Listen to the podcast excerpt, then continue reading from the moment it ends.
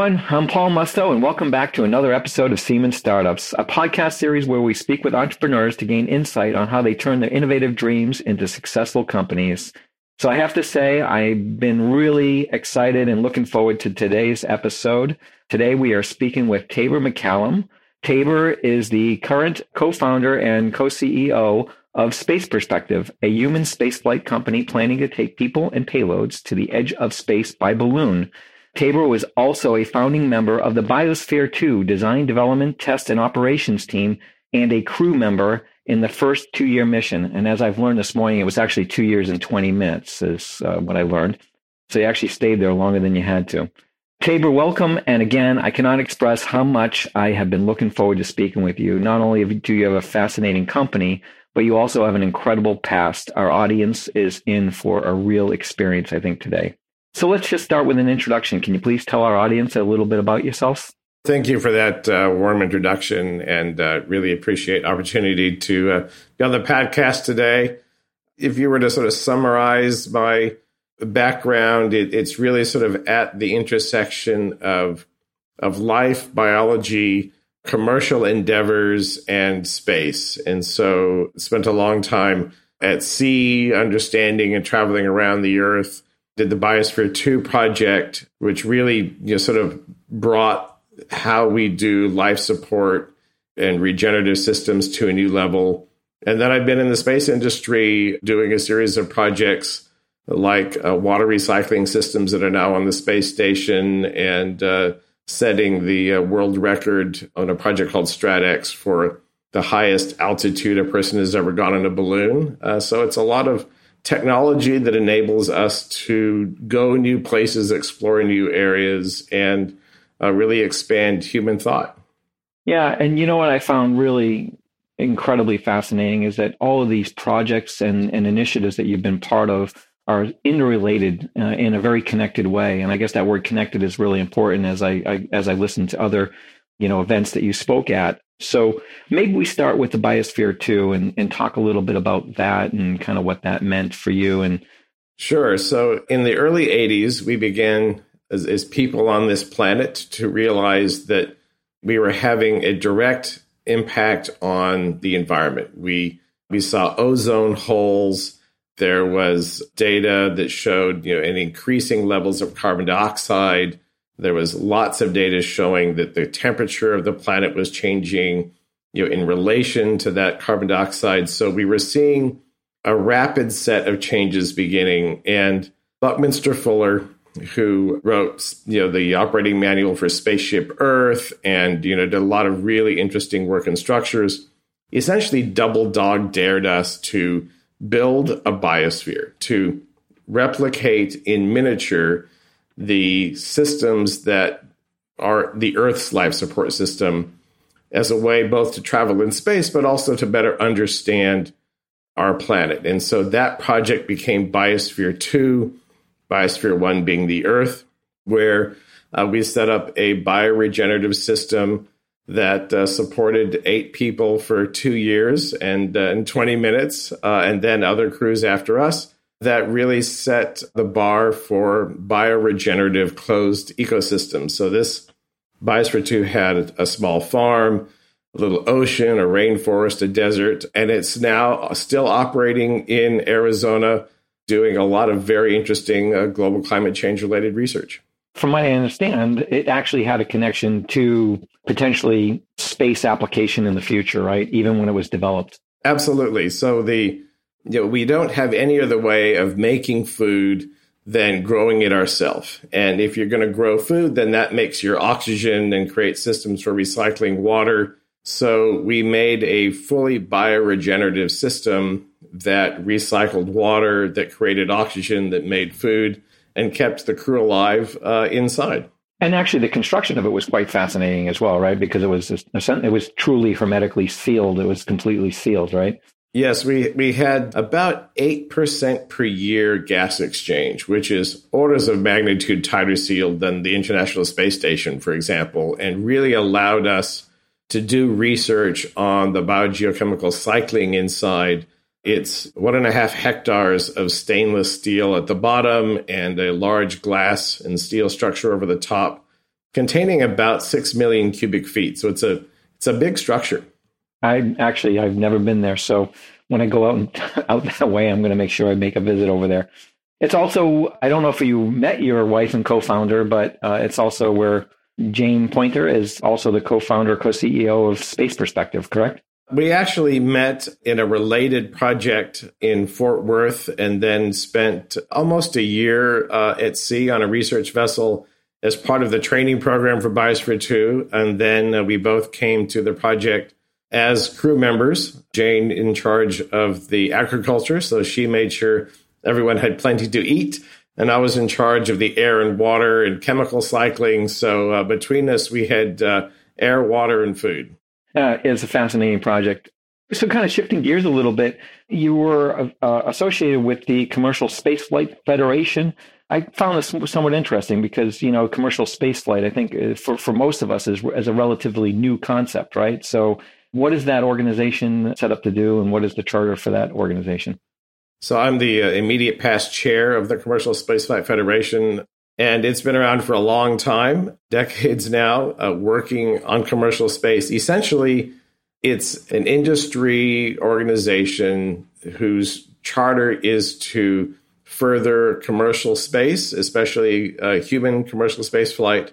And largely that is done through establishing policy, working on legislation, and uh, making sure that the regulatory environment is set up and also the where possible for example the nasa funding is there for commercial space. So when when we all got to enjoy and really be fascinated by the Inspiration4 mission the regulatory environment that allowed that to happen was in no small measure created by the commercial spaceflight federation so it's sort of in the background where all of the real commercial space organizations work together to enable proper legislation, get the right policy, get funding in place.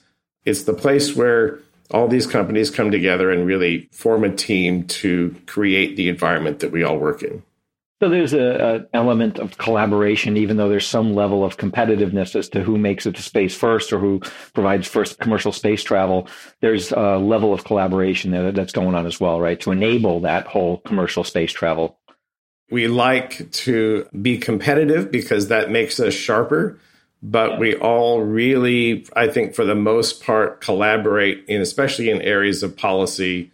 And so, you know, you'll be at the table with Blue Origin, SpaceX, Virgin Galactic, Space Perspective, and others all working on developing and working with the policies and, and the way the FAA regulates our industry. And so uh, it's a very collaborative environment at that level.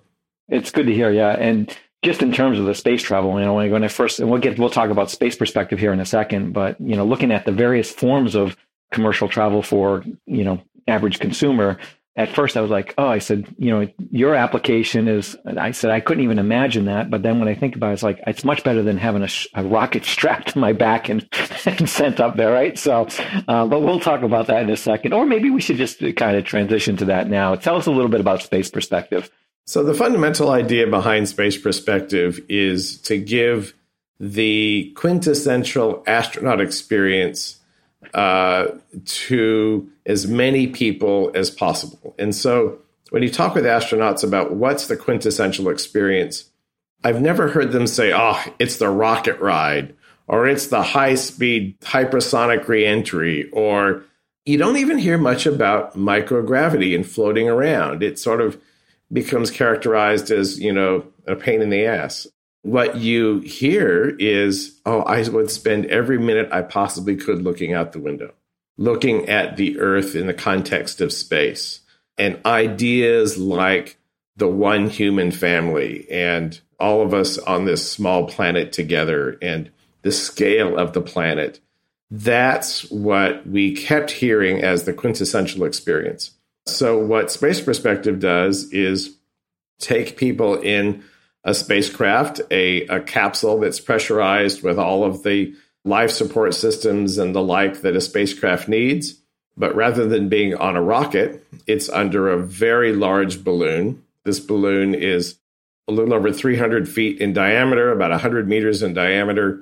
So you could take a you know a football field and spin it around inside when it's fully inflated, and in essence floats on top of the Earth's atmosphere, sort of like an ice cube floats on top of water. So you're right at the edge of space and uh, creates a gentle environment where you can see the Earth for hours. The capsule is beautiful, and it looks like it's going to be a t- completely different type of experience. Again, rather than having a rocket on your back and a space suit and all that other stuff, you're going to be able to kind of experience that in a very more natural way, right?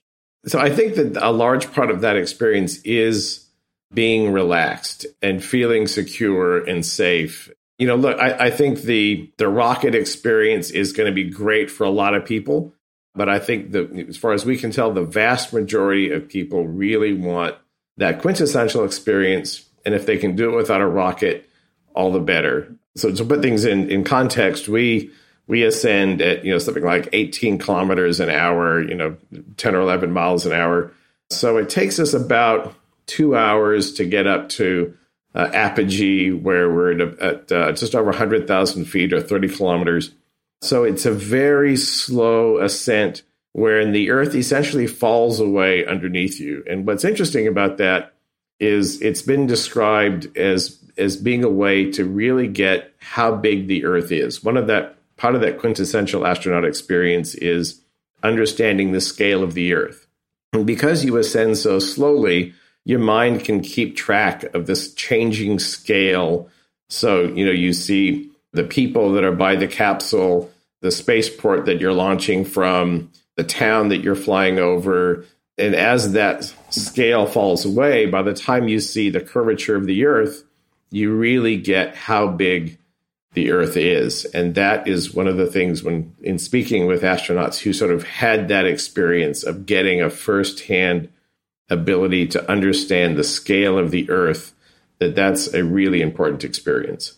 Yeah, and it's a profound type of experience, right? It wasn't not that the Earth was so large, from what I was reading, but even the the the fact that the Earth is kind of this small microcosm, right, in this vast space that we that we're in, right, and that it, it, it kind of relates to how fragile our environment is that we're living in, right?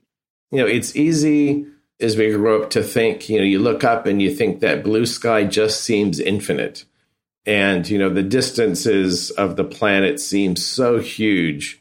And, you know, I've been interested in this scale idea for a long time. I went around the world, in essence, on the surface. I took the Trans Siberian Railroad across Russia and sailed around most of the Earth.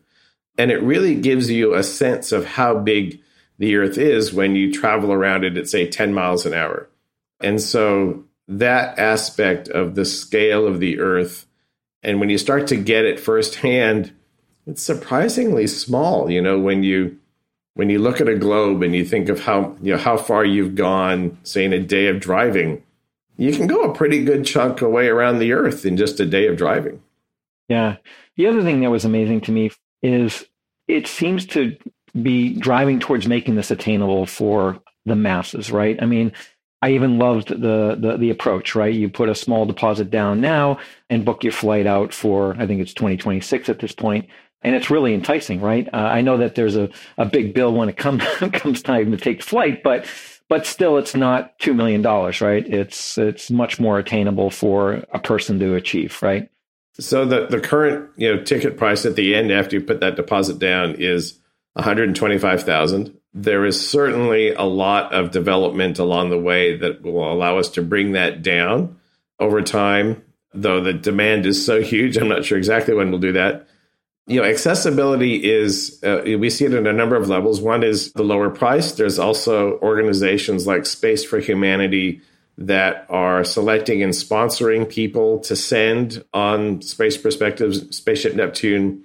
So there's there's a variety of ways to go that don't necessarily mean you have to uh, put all the money down. And there's also accessibility in we, are sending student payloads on flights and uh, you know video downlink. So there's there's lots of ways for people to be involved in flights. But you know, I think one day, if we really do this right, every school will have somebody who's been to space. and can talk about that experience, right? It will yeah. be it'll be a commonplace experience. It's sort of like, you know, going to Europe after high school. You know, it's the it's an experience that we think is an important part of a well-rounded education and an experience that people should should learn about at a young age. So I, I really think that's part of broadening humanity's horizons in essence. Yeah, amazing my wife can't even get me to go up in a hot, hot air balloon today, and I'm sitting here. I'm like ready to, you know, write out my check to to put a deposit on on one of these trips. like I said, I think uh, you know I put in my notes. It's like it's, it's brilliant, right? You put a thousand dollars down. I mean, which is very little for a deposit, and you have an opportunity to to take one of the earlier flights, right? So I know it's a few years away. Actually, how many years away do you think you you you see this happening? Well, I think we'll be in human flight at some point. The schedule is showing late 24, maybe earlier, maybe later, but that kind of, of time frame. And then 24 is sold out. I think 25 is nearly sold out. Yeah, the, the tickets are going fast. I'm, I'm going to start saving now. So. It's a, you know it's a refundable deposit too, so it's not uh, it's you know it's not a, a locked in commitment. But I think a lot of people are exactly as you're saying, they're really intrigued and they want to get their place in line, and uh, it's awesome. Yeah, I think it's, it's great. Now, will you and Jane be the first uh, two human passengers? I think it'll be hard to keep us from being the first ones to go, but uh, that decision hasn't been made. yeah, I'm, I'm sure you're looking forward to it. Now, actually, you have lifted trial balloons, right? And and actually, I think there was a there was a project there We there was a skydiver, right, for lack of better terms, that was elevated, right? Right. So the first human flight that we did was was a project called StratEx. The goal of the StratEx project was to set the uh, record for human flight under a balloon in altitude and to uh, set the record for skydiving from, you know, diving from the edge of space. And uh, Alan Eustace was behind that project, and he came to us to do all the technology of a transonically stable spacesuit for skydiving down and all of the equipment and systems for keeping him alive and comfortable during the ascent and then coming back down. And there's actually a really fun movie about that whole project called 14 Minutes from Earth but that uh, set uh, Alan set the record for human flight under balloon and skydiving back down to Earth. And actually, you know, we're really proud of not only what we learned from that, but uh, all that flight hardware is now in the Smithsonian Air and Space Museum. The flight itself, it goes from land to space down, and it lands in water on the end. Is there, was there any significance to that? Why it lands uh, finishes its trip in in the sea? We, you know, for a long time thought about how to do a land landing. And it turns out that, in essence, to do a land landing, you have to fly to a point on the earth, your landing strip, your landing field. So that means that you have to control the descent and change from balloon flight to an aerodynamic flight, which had a lot of safety concerns and a lot of developmental concerns. And it, we really looked at how to do that quite a long time. With a splashdown, in essence, that changes to needing to predict the location of where the balloon's going to go, and then, in essence, move the splashdown location to that place, i.e., move the recovery ship to the splash location. What that allows is much more scaling. We can grow the company much faster. We can grow the operations much faster because now we can launch from land and there's, you know, the, the earth is mostly covered in water. So there's lots of great places to launch from and splash down. And we're also looking at uh, launching from a ship and splashing down, where we then can control both the launch point and the splashdown point so it, it really opens up scalability. It uh, it turns out in the end is a fantastic enhancement to safety, just making routine operations possible. So it's it's one of those things that was initially sort of counterintuitive, but with some uh, open minded work, really it turns out to be the best way to do it.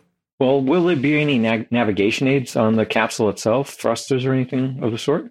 No, we, we won't have things like thrusters, but we do control when we begin to descend, to a degree, how quickly we descend.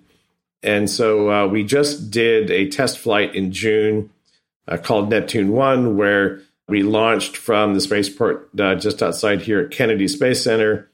And we ascended and then crossed the peninsula of Florida and splashed down about 50 miles offshore in the Gulf.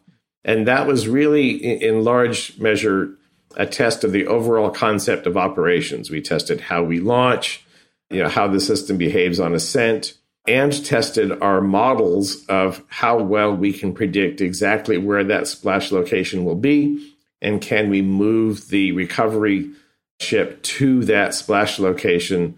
And it worked brilliantly. We had the ship exactly where we wanted uh, the recovery ship to be they witnessed the splashdown and did the recovery uh, so we were really able to validate sort of that one piece that we hadn't in previous balloon flights done before of of this particular concept of operations through all of its different stages.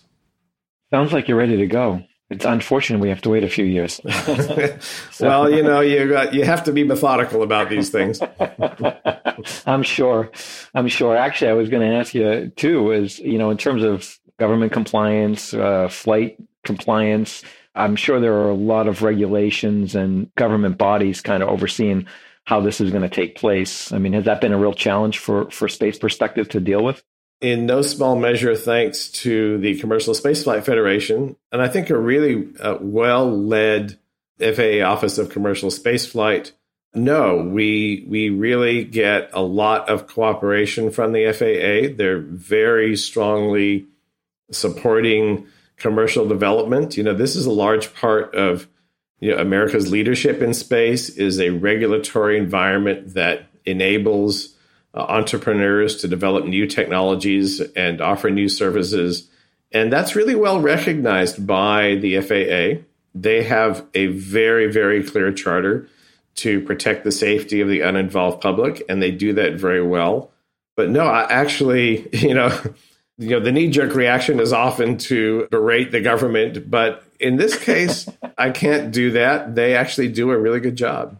Oh, that's good. It's it's phenomenal to see a revival in space, interest in space and space travel, and just see kind of how quickly and how far it's progressed just even in the last ten years. It's just amazing. I was very young when the, the space program was at its peak, and you kind of saw a real big lull for a very long period of time.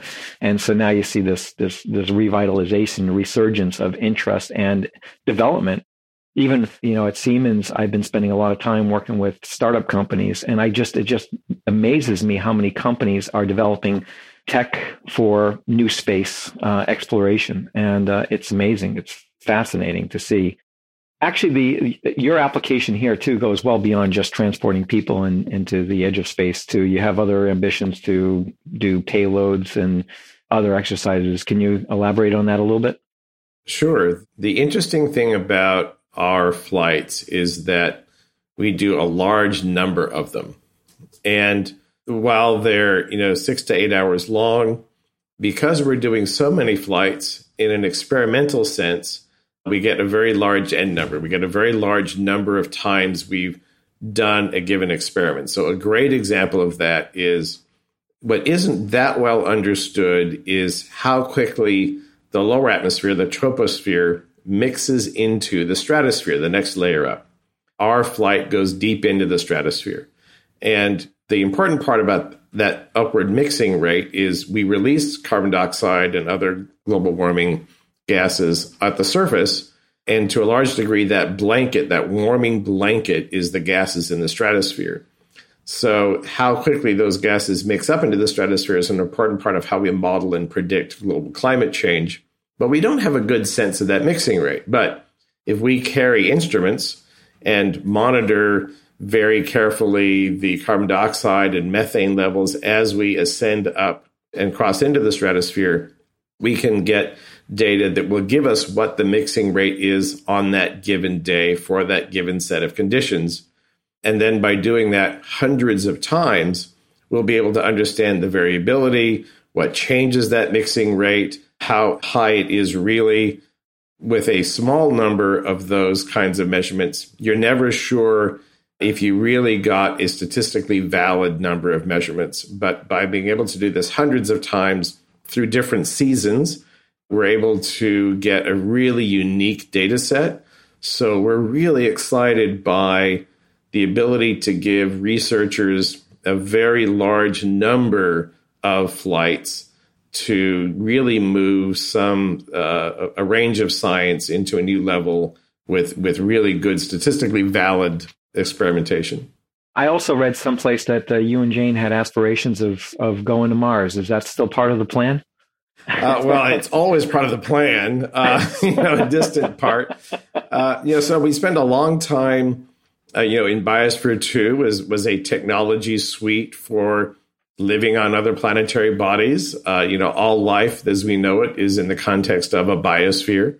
We also developed a lot of technologies. We have a water recycling technology that is now being tested on the International Space Station that's intended for deep space flight to really recycle that last little bit, all the water that's being generated in a space flight. So, uh, having spent so much time developing the technologies uh, and access, yeah, we'd love to go. Okay, my wife asked me a fascinating question last night. She says, okay, you can recycle this water. You know, it's kind of a little bit tough for the common person to kind of absorb how that water gets recycled. But she says there's got to be some level of dehydration through that process, right? And so over time, does the does the water deplete? The water source itself deplete? It turns out that we make a lot of water by uh, metabolizing food.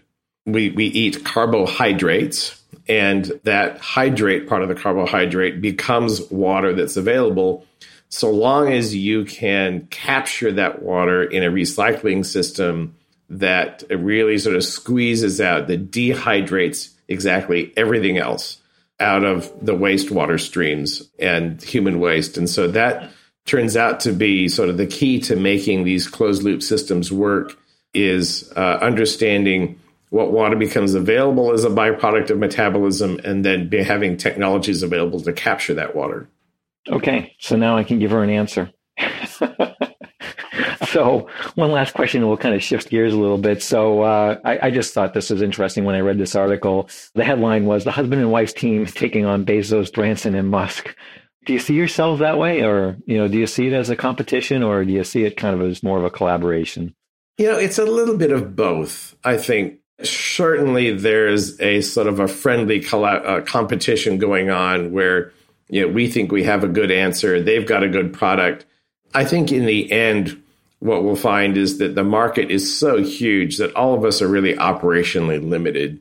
We will be able to expand for quite a while without there being sort of a direct competition. What we're actually finding is that people who buy tickets on these other folks also want to fly with Space Perspective because it's such a different experience. So, in that degree, it's not too com- competitive, but it's always good to have uh, somebody there to uh, sort of spur you on. So I think that the friendly competition is great. You know, it's fun to be up against the billionaires. That's uh, always good. But in the end, I think what we what we find is that the collaboration is really most important for all of us. Just to ask is have they taken interest? Do you think they're going to become part of the Space Perspective initiative? The interest so far has been really more just being very, very helpful. We've worked with SpaceX a lot over the years as both contractors and, and collaborators and partners. And across the board, we find Virgin and Blue Origin and SpaceX to really be super helpful. I, I would say we benefit from that relationship quite a bit. They're they're great folks to work with. They have all accomplished amazing things. I think we we really benefit from a lot of both in a regulatory sense and a technical sense and an operational sense from the work that they've done. Well, you're in great company down there in uh, Cape Kennedy. I mean, there's they're all right there on site, right? Yeah, no, it's um, it's it's a great environment to work in. Very exciting.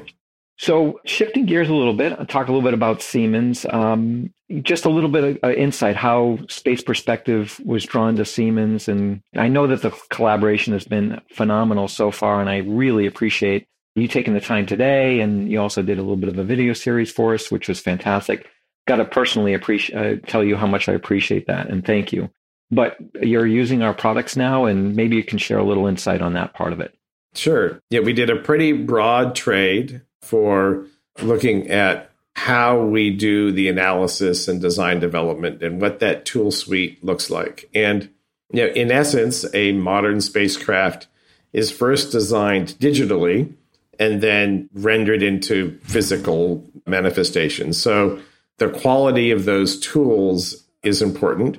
And that wasn't so much for us, though a big part of it, obviously, it's a fantastic tool set, but the, the ability to interlink the tools really was one of the bigger parts for us. The ability to have a, you know, a radiative model, a CFD model linked to uh, an overall simulation really made was an important part of this for us. And let me explain a little bit why. Uh, you know, it's it's fun that you uh, see on Siemens often that you know sea, air, and space are sort of the the environments that uh, Siemens is great to work in, and we are in all of those. We float at the end of the flight on sea, and we have that whole environment of, of buoyancy and thermal control, stability. We ascend slowly through all the major layers of the atmosphere. Some of those are really cold, minus 90 degrees C air uh, in the tropopause. So, air is a huge part of our environment. And of course, when we're at the edge of space, our environment is, is exactly the same as the International Space Station, SpaceX Crew Dragon. We're in a radiation environment. And then we turn all that around and go back down through all those environments. So, having a simulation suite that could handle and interlink all those environments in a mission plan and run through a simulated mission uh, with the different environments and corner cases put together was really for us sort of the, the, I think the the part that really won us over. And then, frankly, we've been getting great support. You know, whenever we've got a question and people are learning the tools, it's been really easy to jump on a call and and get support. So those two things together really uh, really put it together for us. Yeah, I mean, I got to tell you from our side, and this is exactly the reason why we created these startup programs and these startup bundles, right? First of all, to make it accessible for smaller companies that are just in the earlier stages of their development, but to enable companies to start that digitalization journey right from the get go, right? Uh, we found many, many companies out there that were, because of financial reasons or whatever the reasons were, were taking point tools on, right? And then they'd run into a roadblock six, nine months down the road. And and one of the things that really got excited, got us excited about space perspective is the you embraced this whole digitalization concept from from the first day, right? Tying your design with simulation and and modeling the entire system uh, in in a more complete way. That was just fantastic for us. You know, we we reached out a number of times. We've been talking to you folks. It's been fantastic. It seemed it's amazing to to see how advanced and how quickly your team is coming on board, utilizing the technology and and deploying the technology in, in, a, in a very meaningful way. So it's been fantastic. There is the saying, you know, uh, paralysis by analysis, right? You, you can get into a mode where you're forever just doing and refining your analysis. And I think that, you know, is a model that has got a lot of areas where commercial space has really stepped away from that to a test rapidly, many test cycles. But it, one of the things that really moved us towards Siemens was the ability to do these integrated analyses, but also support testing on a rapid cycle. So we need to test and develop very, very quickly in a series of, of subsystem cycles and then full system cycles and we needed tools that could support that testing cycle. So it's not so much that, well, well, it is that we have to create a digital version of the vehicle, but we also have to be able to change that digital ver- version of the vehicle rapidly so we can keep up with testing. We can't have a long analysis cycle after a test, right? We, we, the testing has to be what's pacing, not the analysis cycle and the flexibility of the tools really uh, made us gravitate that direction. And do you see this uh, kind of helping in the sense of not having to maybe do as many deployments downstream in order to test the vehicle, the whole system itself? And so that's the, the that's the great balance, right? We're all trying to hit this balance where if you are too heavy on analysis, you're going to go slower. If you're too heavy on testing, you're going to do tests you didn't otherwise need to do, right? So there's right. there's a sweet spot in there between yeah. analysis and test. And I've certainly you know seen and been involved in projects where we did wrapped around the axle of hardware too early, and I've uh, and I've been in the opposite. So what we're really trying to hit is a balance between the two. We're already developing breadboards of systems and mock-ups of systems that are being reflected in the analysis that we're doing. So it's the ability to keep those two things linked and find the right balance to where uh, the analysis is supporting but not sort of holding up a testing cycle. Perfect. Um, shifting gears once again, and you have a lot of experience with startup companies and, and being involved with many different organizations through your career. We hope to attract some younger entrepreneurs and and uh, you know other early stage companies to be listening to these podcasts, and always like to get people's perspective on on what they see as kind of a any secret sauce to success that you might be able to share or wisdom you can impart upon upon the other listeners. there's there's a lot of secret sauces. I think you know you have to be passionate about what you're doing. You have to really you know, believe in the mission of the company. And, you know, I think that's you know, critically important to being successful in an entrepreneurial environment because you know it's hard. You you you go through fundraising cycles and you know test development cycles, and there's you know great days and uh, you know and test failures and you have to enjoy the day to day of of what you're doing and be passionate about the day to day of what you're doing. And then a lot of people sort of get into that mode and drop the discipline and rigor. You have to be just as disciplined and just as rigorous as you are passionate because it really is in the details. It really is in the kind of discipline you have in doing a flight, uh, you know, from launching through flight through recovery. You know, for us, it's a very, very disciplined process. We practice over and over and over again, you know, test over and over and over again to be sure we're going to get it right.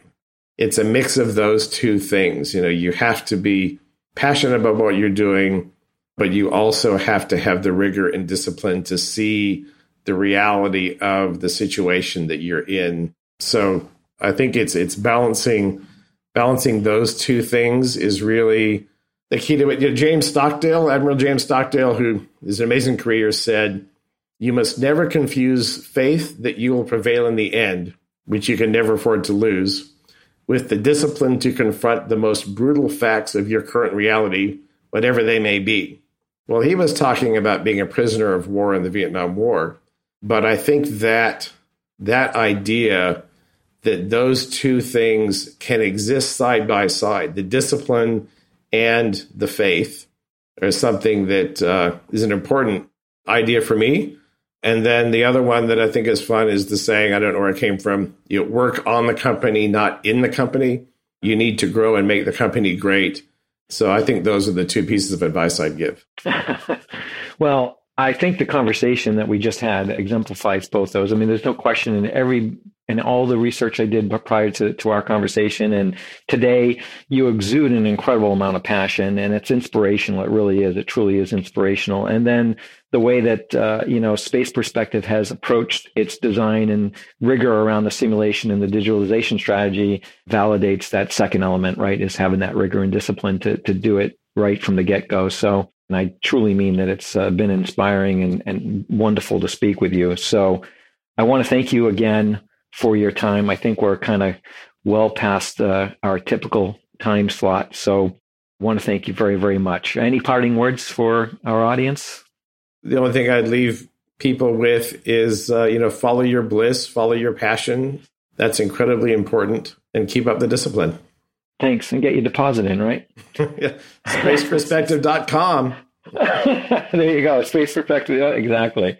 So I want to thank everyone for listening to today's podcast. We truly hope you found it interesting and inspirational. At Siemens, we do understand that getting a startup off the ground is not an easy endeavor and is incredibly challenging. And at Siemens, we're offering programs, packages, software solutions to align with your budgets and your technology direction. So please visit us uh, for more information at www.siemens.com slash software for startups. This is Paul Musto, and thank you again for listening to our uh, startup podcast. Let me know what you think of this episode by leaving a review on Spotify or Apple Podcasts or email me directly at paul.musto at siemens.com. And remember, innovation has no boundaries.